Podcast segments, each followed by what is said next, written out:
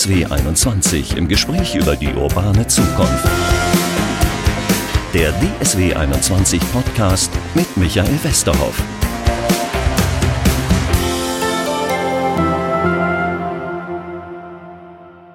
Herzlich willkommen zu unserem DSW 21 Podcast. Äh, heute muss ich mal ein bisschen ausholen, wie ich denn überhaupt auf dieses Thema gekommen bin. Ich war bei den Wasserwerken Westfalen, die haben ja so ein bisschen erzählt, wie sie das Wasser sauber machen und dann gab's eine Randbemerkung. Ja, wenn wir hier nicht Talsperren hätten, würden unsere Flüsse in Deutschland aussehen wie in Spanien. Das heißt, kein einziger Tropfen Wasser wäre da möglicherweise drin, hat mir der Verantwortliche der Wasserwerke erzählt. Dann habe ich mich erinnert, stimmt, Niedersachsen gab's auch im vergangenen Sommer so paar Hitzeperioden, wo man den Leuten gesagt hat, nee, ihr dürft euren Pool nicht mehr füllen, ihr dürft nicht mehr mit der Gießkanne euren Garten äh, gießen, denn unser Wasser wird knapp. Und da habe ich gedacht, da müssen wir unbedingt mal drüber reden mit Martin Weiß Weyand vom Bundesverband der Energie- und Wasserwirtschaft. Hallo, Herr Weyand. Hallo, grüß Sie. Wie sicher und wie gut ist unser Wasser? Nehmen wir erstmal den Aspekt sicher. Also das hat mich schon ein bisschen äh, schockiert, Herr Weyand, dass ähm, ich höre, unsere Flüsse wären genauso ausgetrocknet wie die in Spanien, wenn wir nicht irgendwie was tun würden. Das ist so? Naja, wir haben ja in Deutschland ein ausgeprägtes System zur Wasserbewirtschaftung, um die Trinkwasserversorgung sicherzustellen. Und für das Ruhrgebiet erfolgt die Trinkwasserversorgung für viele Millionen Menschen indirekt über die Ruhr. Das heißt, wir haben äh, im Sauerland Talsperren, eine ganze Reihe von Talsperren, die im Sommer Wasser aufspeisen in die Ruhr und damit ermöglichen, dass Wasser im Rahmen des Ufers in den Boden eindringen kann, dort infiltriert und letztendlich, letztendlich dann dort die Trinkwasserbrunnen vieler Städte im Ruhrgebiet aufspeist.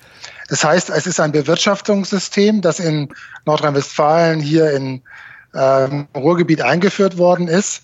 In der Tat wäre es so, wenn es dieses Bewirtschaftungssystem nicht gäbe, dann hätten wir ein Bewirtschaftungsproblem in dem Ökogebiet Fluss Ruhr. Und dieses, diese Tatsache, dass wir eben Talsperren brauchen, um die Trinkwasserversorgung in Deutschland sicherzustellen, ist nicht jetzt ein Spezifikum im Ruhrgebiet, aber dort ist es sehr ausgeprägt durch die, die Bewirtschaftung über die Talsperren und die, und die Ruhr, sondern wir haben das auch im Harz, also die Harzwasserwerke haben Talwasser, Talsperren im Westharz und beliefern damit Teile von Niedersachsen äh, bis rauf nach Bremen. Wir haben im Ostharz Talsperren äh, die dann das Gebiet um Leipzig und Halle beliefern. Ja, weil wir Gebiete haben in Deutschland, die schon immer regenarm sind und deswegen zu geringe Niederschläge haben, als dass sie jetzt alleine über den Regen und die Grundwasserleiter mit der Trinkwasserversorgung sichergestellt werden können. Das, eines der größten Bewirtschaftungssysteme ist der Bodensee. Die Bodensee-Wasserversorgung versorgt auch Millionen von Einwohnern in Baden-Württemberg. Dort wird das Wasser im Bodensee entnommen, über ein aufwendiges Pipeline-System in den Rhein-Neckar-Raum gebracht, weil wir dort haben wir Karstgebirge, dort haben wir ein Gebirge, das kaum Wasser speichern kann.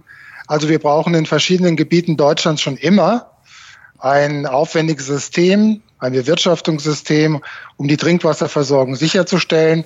Und das haben wir in den letzten Jahrzehnten, glaube ich, sehr gut hingebekommen. Aber wenn ich das richtig verstehe, nicht überall in Deutschland, wenn ich fragen würde, wo kommt denn euer Wasser her, nicht überall kommt es aus einer Talsperre, manchmal kommt es auch aus dem Grundwasser. Nicht manchmal, sondern überwiegend, überwiegend. Also 70 Prozent ungefähr der Wasserressourcen, die genutzt werden für die Trinkwasserversorgung, kommen aus dem Grundwasser und 30 Prozent aus dem Oberflächenwasser. Das ist ungefähr die Aufteilung. Es gibt auch Misch Versorgung. Da kommt ein Teil aus dem Grundwasser, teilweise kommt aus, der, aus dem äh, Oberflächenwasserbereich, also aus Talsperren. Auch das gibt es. Es hängt von der regionalen Situation ab. Das kann ja Zufall sein. Ich bin mal so ein bisschen die Meldungen des Jahres 2020 durchgegangen, wo Bürgermeister davor gewarnt haben, dass es kein Wasser geben kann oder dass die Leute sparen sollen mit dem Wasser. Das waren, ist es Zufall oder nicht, alles Grundwasserregionen. Ja, das hängt aber mit einer anderen Situation zusammen. Es ist eigentlich nicht ein Thema der Wasserknappheit. Also das Wasser war dort eigentlich nicht knapp, sondern die hydraulischen Systeme, also das gesamte Rohrsystem, die Pumpenanlagen, die Aufbereitungsanlagen, ähm, die haben, die können teilweise dann diese Spitzenbedarfe im Sommer nicht, nicht bedienen. Das heißt, sie sind ja ausgebaut dafür, dass der Trinkwassergebrauch von einer Person, der liegt jetzt durchschnittlich bei 125 bis 127, 127 Liter pro Tag gedeckt wird. Aber in diesem Sommer hatten wir eine Sondersituation bei Corona. Keiner durfte wegfahren oder nur wenige sind weggefahren. Alle waren zu Hause und dazu kam noch, dass viele einen Pool gekauft haben. Alle Pools in Deutschland waren ausverkauft ja, so ein Pool fast über 6000 Liter. Ähm, und das bedeutet, ein solcher Pool äh, hat einen Bedarf des 52-fachen eines Wasserbedarfs eines erwachsenen Menschen. Wenn jetzt können Sie sich vorstellen, in einer Siedlung, wenn dort 10, 15, 20 Pools auf einmal äh, dann entsprechend äh, eine Befüllung haben, dass dann in kleineren Systemen dann schon mal sozusagen eine technische Notsituation auftreten kann. Und das ist genau dort gewiesen, dort der Fall gewesen.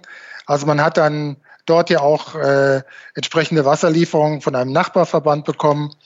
Äh, und dann konnte man die Dinge wieder regeln. Aber wir haben in den Trockensommern der vergangenen Jahre ja einen Spitzenbedarf gehabt, der um 60 Prozent und mehr über dem normalen Wasserbedarf gelegen hat. Und das ist eine sehr anspruchsvolle Aufgabe für die Trinkwasserversorgung und die Technik, die dahinter steht. Das ist auch die Frage oder den Punkt, an dem, an den ich möchte. Das heißt, erstens einmal dieser Klimawandel, Erwärmung, aber auch, dass es nicht mehr so viel regnet, das macht der Wasserwirtschaft schon Probleme.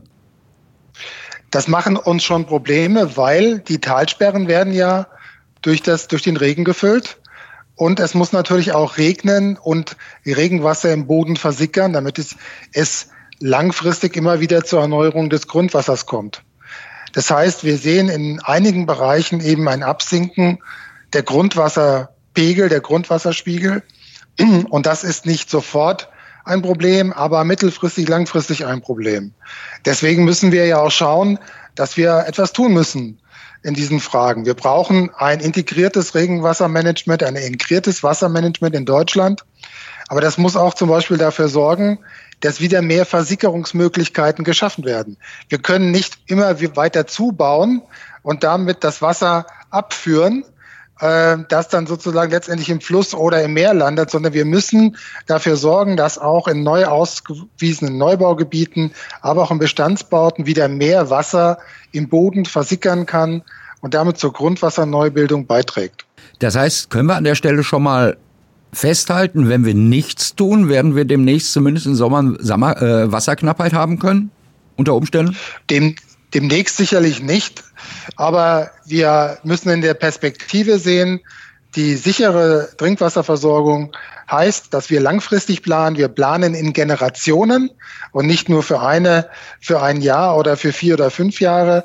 Und da müssen wir eben dran denken, dass wir sowohl technisch als auch von der hydrologischen Gegebenheit alles dafür tun, dass äh, genügend Grundwasser vorhanden ist, dass genügend Oberflächenwasser in Talsperren ist und dass wir auch genügend vernetzte Systeme haben, in einer Stadt wie in Niedersachsen äh, möglicherweise mehr Bedarf ist, dass dann eine andere, ein, ein, ein äh, Fernwasserversorger wie Harzwasser oder dass eine Gelsenwasser oder dass ein Ruhrverband dann die Möglichkeit besitzt, dann zusätzliche Lieferungen zu leisten. Würde das technisch denn gehen? Ist unser Wassernetz so vernetzt, dass man es machen könnte?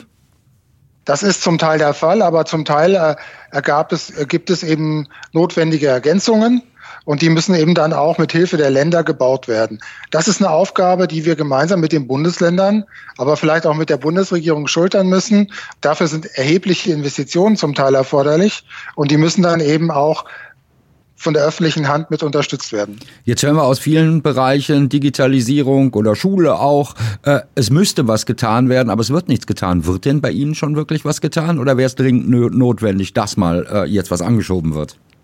Was meinen Sie jetzt im Hinblick auf die Digitalisierung? Äh, nee, nee, im Hinblick äh, auf die Vernetzung, die Sie gerade angesprochen haben. Das wird, in, das wird in vielen Bereichen angegangen. Es werden Vernetzungen gebaut oder es werden äh, Aufbereitungsanlagen ertüchtigt.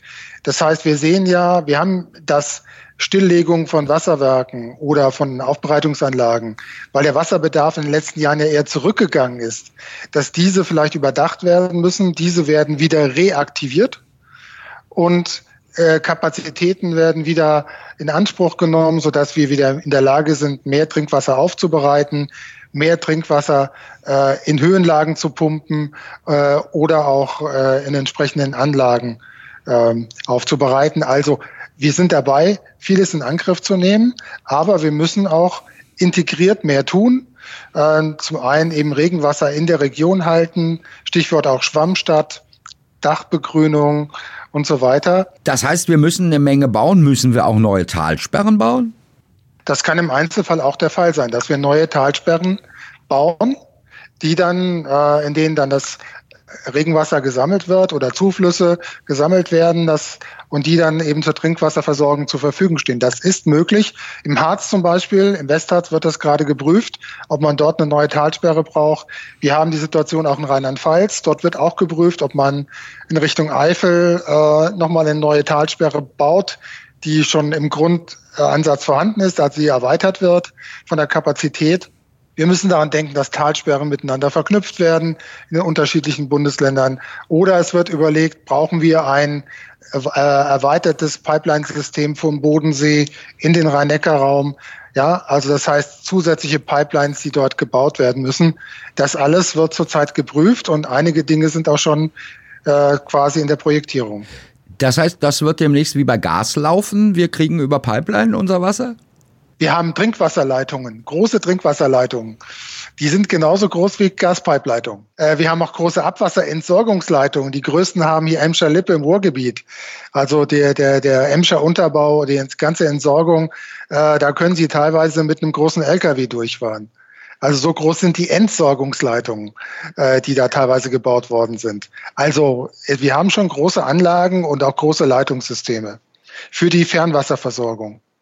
Und wenn wir jetzt den anderen Bereich nehmen, äh, wie Talsperren, da denke ich mir ja immer, ich sehe ja, was los ist im Hambacher Forst oder ich sehe, was los ist bei einer Autobahn, die verbreitert werden soll in Hessen, äh, was es da für einen Widerstand gibt. Wenn Sie jetzt eine neue Talsperre bauen wollten, ein Dorf vielleicht wieder platt machen, wie es das vor 100 Jahren durchaus gegeben hat, äh, könnten Sie das überhaupt noch durchsetzen? Natürlich ist es eine Frage der Plangenehmigung und auch des Natur. Wir müssen Naturschutzes. Wir müssen auch den Naturschutz sicherstellen, das ist klar. Da muss eine Abwägung, es muss Ausgleich äh, getroffen werden, es müssen Ausgleichsmaßnahmen getroffen werden. Ähm, wir müssen uns nur die Frage stellen, wenn wir erweiterte Trinkwasserversorgungsmöglichkeiten haben und brauchen, dann müssen wir sie auch umsetzen. Wir können den Leuten nicht erklären, nach dem Motto, tut uns leid, aber heute haben wir für euch kein Trinkwasser. Trinkwasser ist Daseinsvorsorge. Wir müssen das jederzeit garantieren und wollen das auch und haben das auch in den letzten Jahrzehnten immer sicher gemacht und das wollen wir auch in Zukunft tun.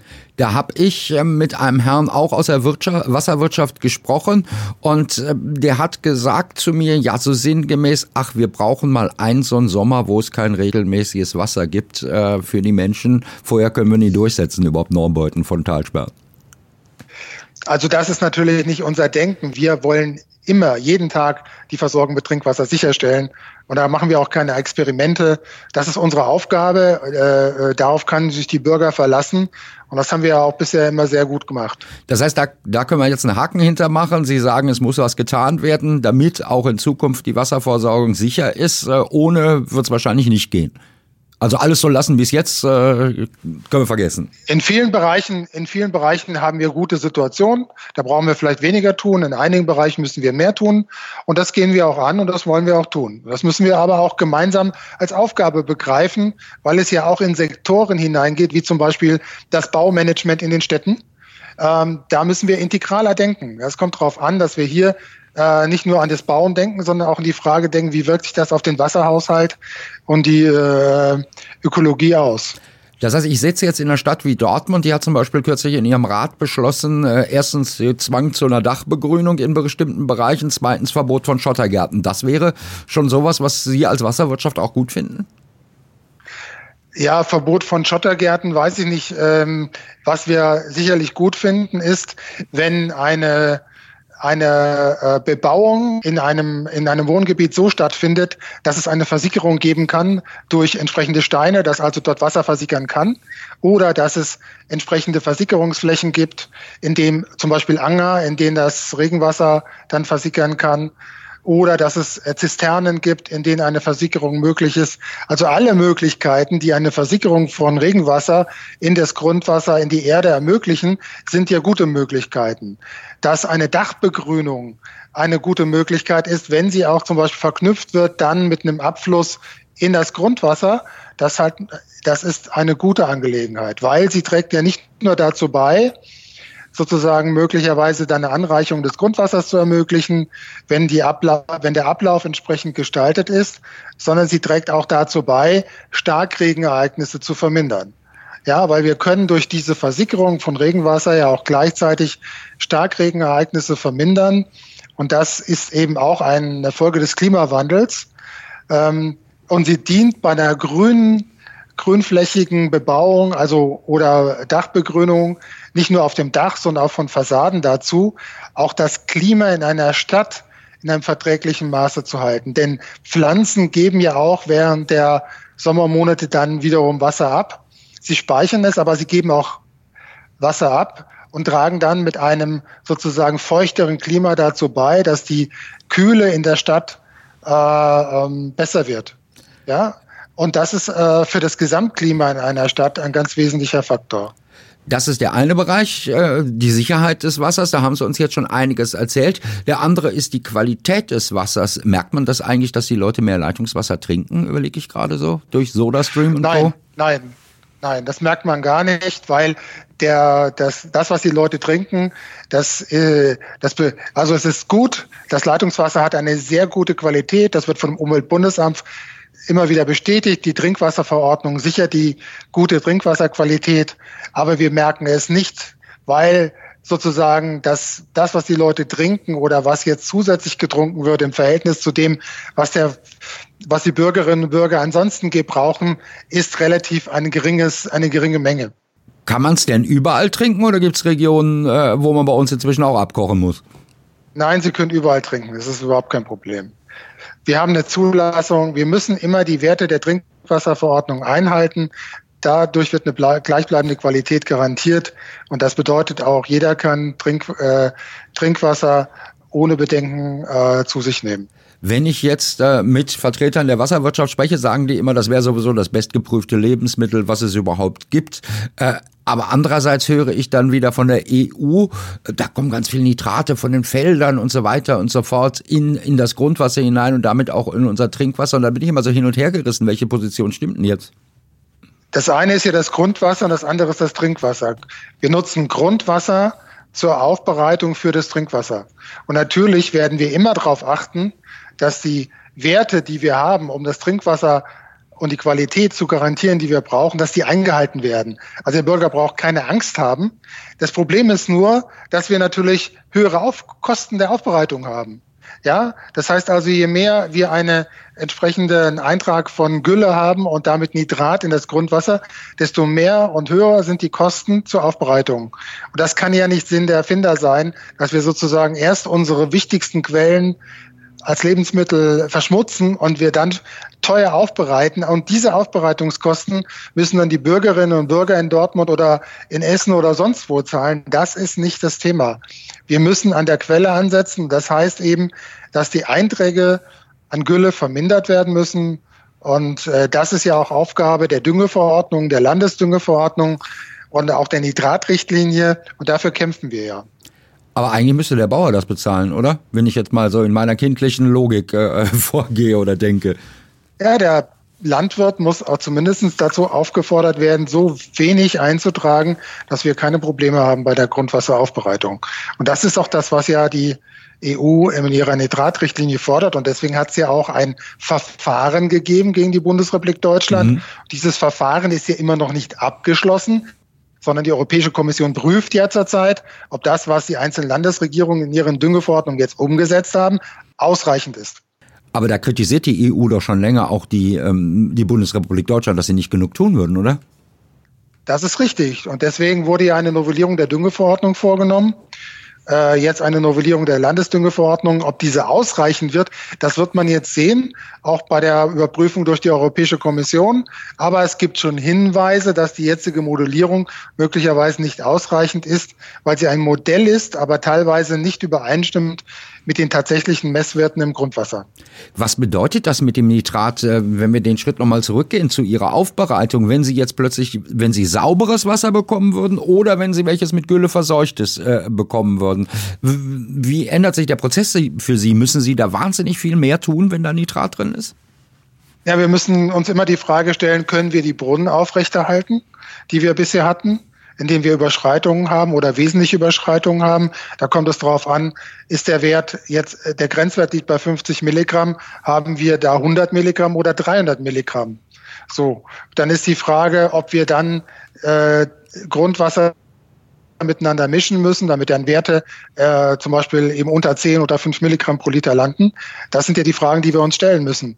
Wenn aber ein Grundwasserleiter äh, nicht mehr sozusagen mit anderen Quellen vermischbar ist, mit anderen Grundwasser, dann müssen wir sozusagen teure Aufbereitungstechniken haben und die sind sehr, sehr teuer. Und da hat das Umweltbundesamt ge gesagt, bei diesen Aufbereitungstechniken kann das eben zu Kostensteigerungen bis zu 48 Prozent oder mehr führen. Diese Kosten wollen wir unseren Bürgerinnen und Bürgern nicht auflasten, sondern es muss die Landwirtschaft dann ihren Beitrag leisten, in diesen Hotspots eine Verminderung der Düngeeinträge äh, ja, vorzunehmen. Das heißt, wir haben nicht nur den teuersten Strom äh, weltweit bei uns in Deutschland, sondern möglicherweise auch äh, wahnsinnig teures Wasser demnächst, wenn da nichts getan wird? Wir haben kein äh, teures Wasser zurzeit in der Bundesrepublik Deutschland, aber wir sehen natürlich mit Sorge, dass diese Kosten der Aufbereitung zunehmen könnten und dass damit äh, dies in einer Verteuerung des Trinkwasserpreises mündet. Wie kriegt man dieses Nitrat überhaupt raus aus dem Wasser, was Sie aufbereiten? Durch entsprechende hocheffiziente Denitrifizierungsanlagen mit Umkehrsmose. Also das sind komplizierte chemische, biologische Verfahren, in denen dann eine Aufbereitung erfolgt. Das heißt, das ist nicht so Wasser, was irgendwie durch Kies sickert oder und dadurch geht das raus. Nein, nein, da, nein, nein, nein, nein. Das ist eine, das sind richtig hoch technologisierte Verfahren, in denen dann eine solche Aufbereitung erfolgen muss. Nitrat das einzige Problem. Äh, ansonsten, wenn wir über Wasser reden, reden wir viel über Mikroplastik zum Beispiel. Ist das auch in, ja, in so einem Landesinneren wie in Deutschland ein Problem oder ist das nur in den Weltmeeren ein Problem? Mikroplastik ist sicherlich ein grundsätzliches Problem. Wir wollen, dass es äh, zu weniger Einträgen kommt auf von Plastik. Und äh, natürlich müssen wir schauen, dass entsprechend auf, oder wir sehen momentan nicht, dass es bei der Trinkwasseraufbereitung ein Problem ist. Ja, weil wir in Wesentlichen ja oft, in meisten Fällen haben wir Uferfiltrat wie an der Ruhr. Also wir haben Sickerungen durch äh, Grundflächen und den Boden, auch beim Grundwasser. Und das ist eben ja auch ein Teil der Qualitätssicherung, dass diese Bodenflächen natürlich auch Reinigungsflächen sind mit Sand, mit Kies, mit Erde. Und die tragen natürlich erheblich dazu bei, dass zum Beispiel solche Teile dann da nicht hineinkommen und dann bei der Aufbereitung auch keine Probleme äh, und dann wiederum auch zum Problem werden könnten. Man muss das vielleicht auch mal, ich bin da ja auch naiv, ich bin mal für so eine Wasserreportage auf die Straße gegangen, habe die Leute gefragt, woher kommt denn das Wasser, was ihr eigentlich verbraucht? Erste Antwort ist aus dem Hahn und zweite Antwort ist äh, von Wasserwerken. Also so richtig scheint das keiner zu wissen, muss man sagen. Wasser irgendwie so ein ja, es ist, äh, es ist immer sozusagen ein Thema, wenn etwas gut funktioniert, dann glaube ich, müssen wir uns nicht drum kümmern. Und wir wollen ja, dass es gut funktioniert. Also so wie in Dortmund die Trinkwasserversorgung gut funktioniert, in anderen Städten des Ruhrgebiets. Wir wollen, dass sie gut funktioniert. Und natürlich ist es auch in Ordnung, wenn es gut funktioniert, dass man es als natürlich gegeben hinnimmt. Auf der anderen Seite glaube ich, wenn wir jetzt mal so trockenere Sommer haben, sieht man eben doch, wie die Leute danach fragen, ja, wie ist es? Und die Wertschätzung gegenüber dem Wasser als äh, wichtiges Lebensmittel dann auch natürlich größer wird, weil sie erstmal sehen, welcher Aufwand dahinter steckt vielleicht und was alles getan wird, um dieses Trinkwasser für die Leute tagtäglich zu liefern und auch äh, dann zur Verfügung zu stellen. Aber unsere Aufgabe ist das und das wollen wir auch machen und das tun wir ja auch gerne. Wenn Sie sagen, auch vorhin gesagt haben, dass das Wasser sicher ist und das jetzt auch nochmal betonen, gibt es denn Regionen, wo es ein größeres Problem ist, sowohl von der Qualität als auch von der Menge? Und in anderen Regionen läuft es wieder besser in Deutschland? Nein, wir haben momentan in, in, äh, kein Mengenproblem in Deutschland. Wir haben, wir wissen ja, dass wir in einigen Gebieten einfach hydrogeologisch bedingt äh, bestimmte Aufgaben haben. Und da muss man sicherlich äh, die eine oder andere Leitungsverbindung noch bauen. Also wenn Sie im Mittelgebirge sind, dann weiß, wissen Sie, dass Sie Quell äh, Quellschüttungen, sogenannte Quellschüttungen haben. Das bedeutet, das kommt direkt aus dem Berg raus und die sind sehr sensibel im Hinblick auf äh, Trockenheitsschwankungen, da müssen Sie eben dafür sorgen, dass entsprechende Backup-Versicherungen zu Nachbarwasserversorgern oder zu Fernwasserversorgern vorhanden sind, um die Trinkwasserversorgung sicherzustellen. Aber wir müssen dafür sorgen, dass wenn jetzt mehr weitere Trockensommer da sind, dass eben hier in den Talsperren und im Grundwasser genügend äh, vorhanden ist und dass wir äh, unser Sicherungssystem weiter ausbauen. Das heißt, wenn ich mal zusammenfasse, unsere ja, Eingangsfrage, wie gut und wie sicher ist unser Wasser? Heute ist es gut und heute ist es sicher, aber es ist morgen nicht mehr gut und auch nicht mehr sicher, wenn wir nicht was tun. Habe ich das richtig zusammengefasst? Es wird weiterhin gut bleiben von der Qualität, weil wir immer alles tun in der Aufbereitung, dass es eine gute Qualität hat. Aber um die langfristige Verfügbarkeit auch bei solchen wirklich langen Trockenperioden sicherzustellen, da müssen wir äh, etwas tun. Wir müssen wieder mehr investieren in die Verbindungsleitung. Wir müssen äh, schauen, dass eben hier entsprechend möglicherweise auch noch Talsperren gebaut werden. Äh, gerade an der Ruhr ist das ein wichtiger Punkt, äh, dass eben auch die Wasserhaltung der Ruhr aufrechterhalten bleibt. Aber das ist eben etwas, was wir im Blick haben und mit den Landesregierungen reden. Aber dafür braucht man möglicherweise auch der anderen Stellen auch finanzielle Unterstützung. Ja, das wollte ich gerade sagen. Arbeitslos wären Sie nicht bei sich im Verband, im Bundesverband der deutschen Energie- und Wasserwirtschaft, oder? Momentan nicht, weil wir ja auch ein Sonderproblem haben, Corona. Also auch das ist ja ein Thema für die Wasserwirtschaft, dass wir Sicherheitsmaßnahmen haben in den Wasserwerken oder Sicherheits äh, äh, Szenarien haben, damit alles weiter läuft wie bisher. Und ich glaube, das haben wir auch in der Corona-Pandemie bisher ganz gut hingekommen. Das muss man vielleicht zum Abschluss nochmal sagen. Das haben Sie super hingekriegt, weil im Moment wird, glaube ich, woanders Wasser verbraucht, als das sonst so ist. Ja, aus Hamburg habe ich das gelesen, dass plötzlich im Innenstadtbereich die wahnsinnig viel mehr Wasser verbrauchen, aber dafür in den Außenbezirken nicht mehr, weil zu den Unternehmen die Leute nicht arbeiten gehen. Ganz genau. Also wir haben da eine Verlagerung teilweise im persönlichen Wassergebrauch. Äh, das ist so. Aber wir haben jetzt auch keine drastischen Schwankungen jetzt die wir eigentlich so feststellen. Die einzigen Gebiete, die tatsächlich Schwankungen haben, sind die Feriengebiete. Also wenn Sie auf Rügen sitzen oder an der Ostseeküste, an der Nordseeküste, dann, dann ist natürlich klar, dass äh, keine Touristen da sind und der Wassergebrauch dort erheblich äh, reduziert wird. Dafür ist er halt woanders höher, wie Sie, glaube ich, zwischendurch schon mal ja, gesagt haben bei uns im Gespräch. Das ist, genau. Herr Weyand, Martin Weyand vom Bundesverband der Energie- und Wasserwirtschaft, herzlichen Dank, dass wir so ein halbes Stündchen haben reden können übers Wasser und wie sicher es ist. Und ich glaube, nach diesem Podcast können wir beruhigt in Mittagsschlaf oder auch in richtigen Schlaf gehen, denn zumindest kurzfristig, mittelfristig ist alles sicher und alles gut. Genau.